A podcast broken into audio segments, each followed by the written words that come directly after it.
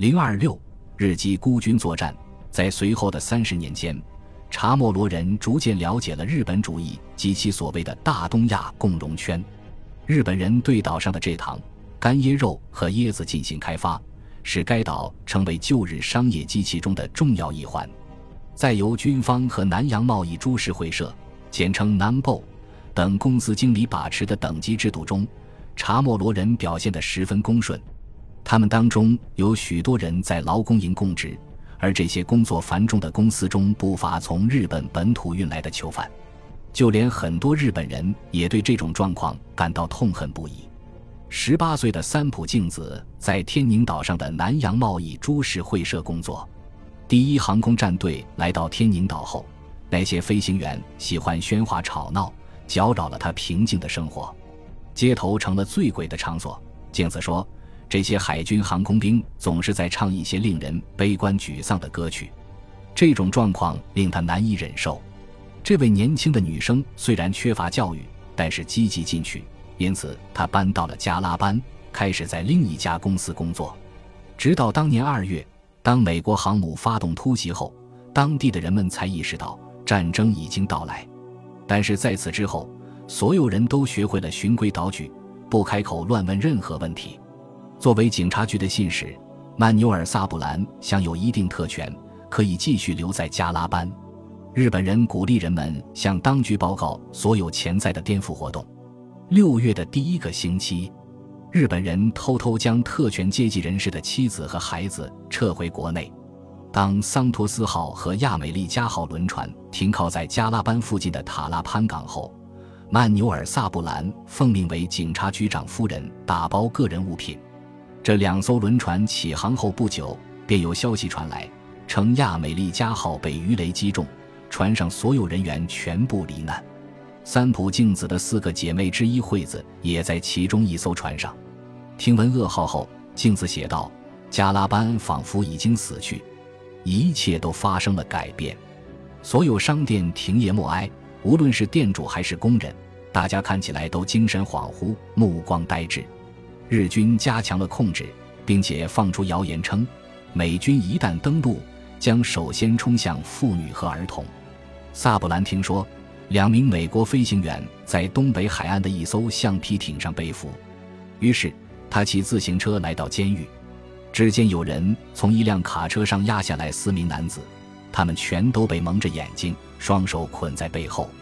他们都是白人，体型格外高大。萨布兰说，他们的头发是金黄色的。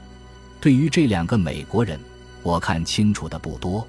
一周后，当我们返回监狱时。他们已经不在那里了。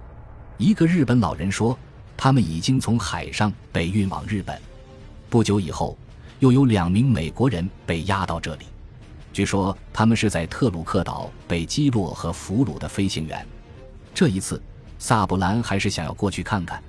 他说，一位查莫罗警官，好像叫安东尼奥·卡布雷拉，让我们不要过去。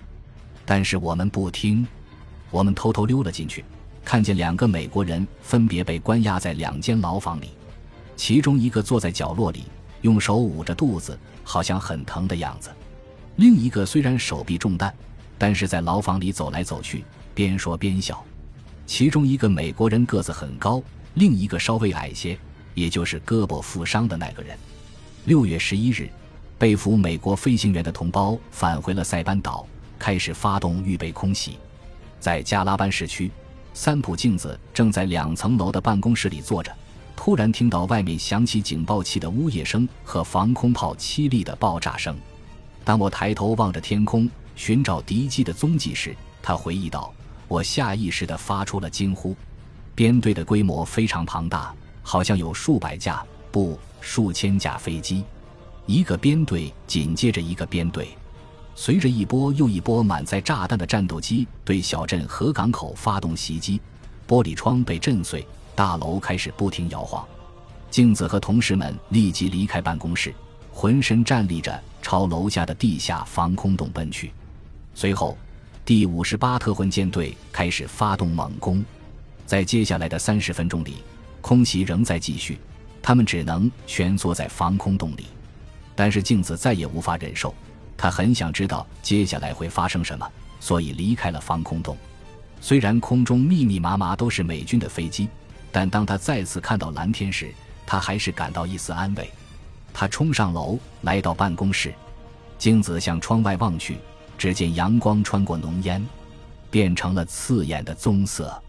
有两架飞机在起火后向海上疾驰，他以为那一定是美国飞机，所以不禁脱口而出：“万岁！”一开始，美军飞行员避开了民宅。集中打击日本的海军设施，但是现在面对早已彻底军事化的加拉班和幢幢大楼里连天的炮火，地狱猫的飞行员开始袭击城区。日本飞机拼死抵抗，然而由于他们大都是孤军作战，并没有进行任何配合，所以这很难称得上是一场会战。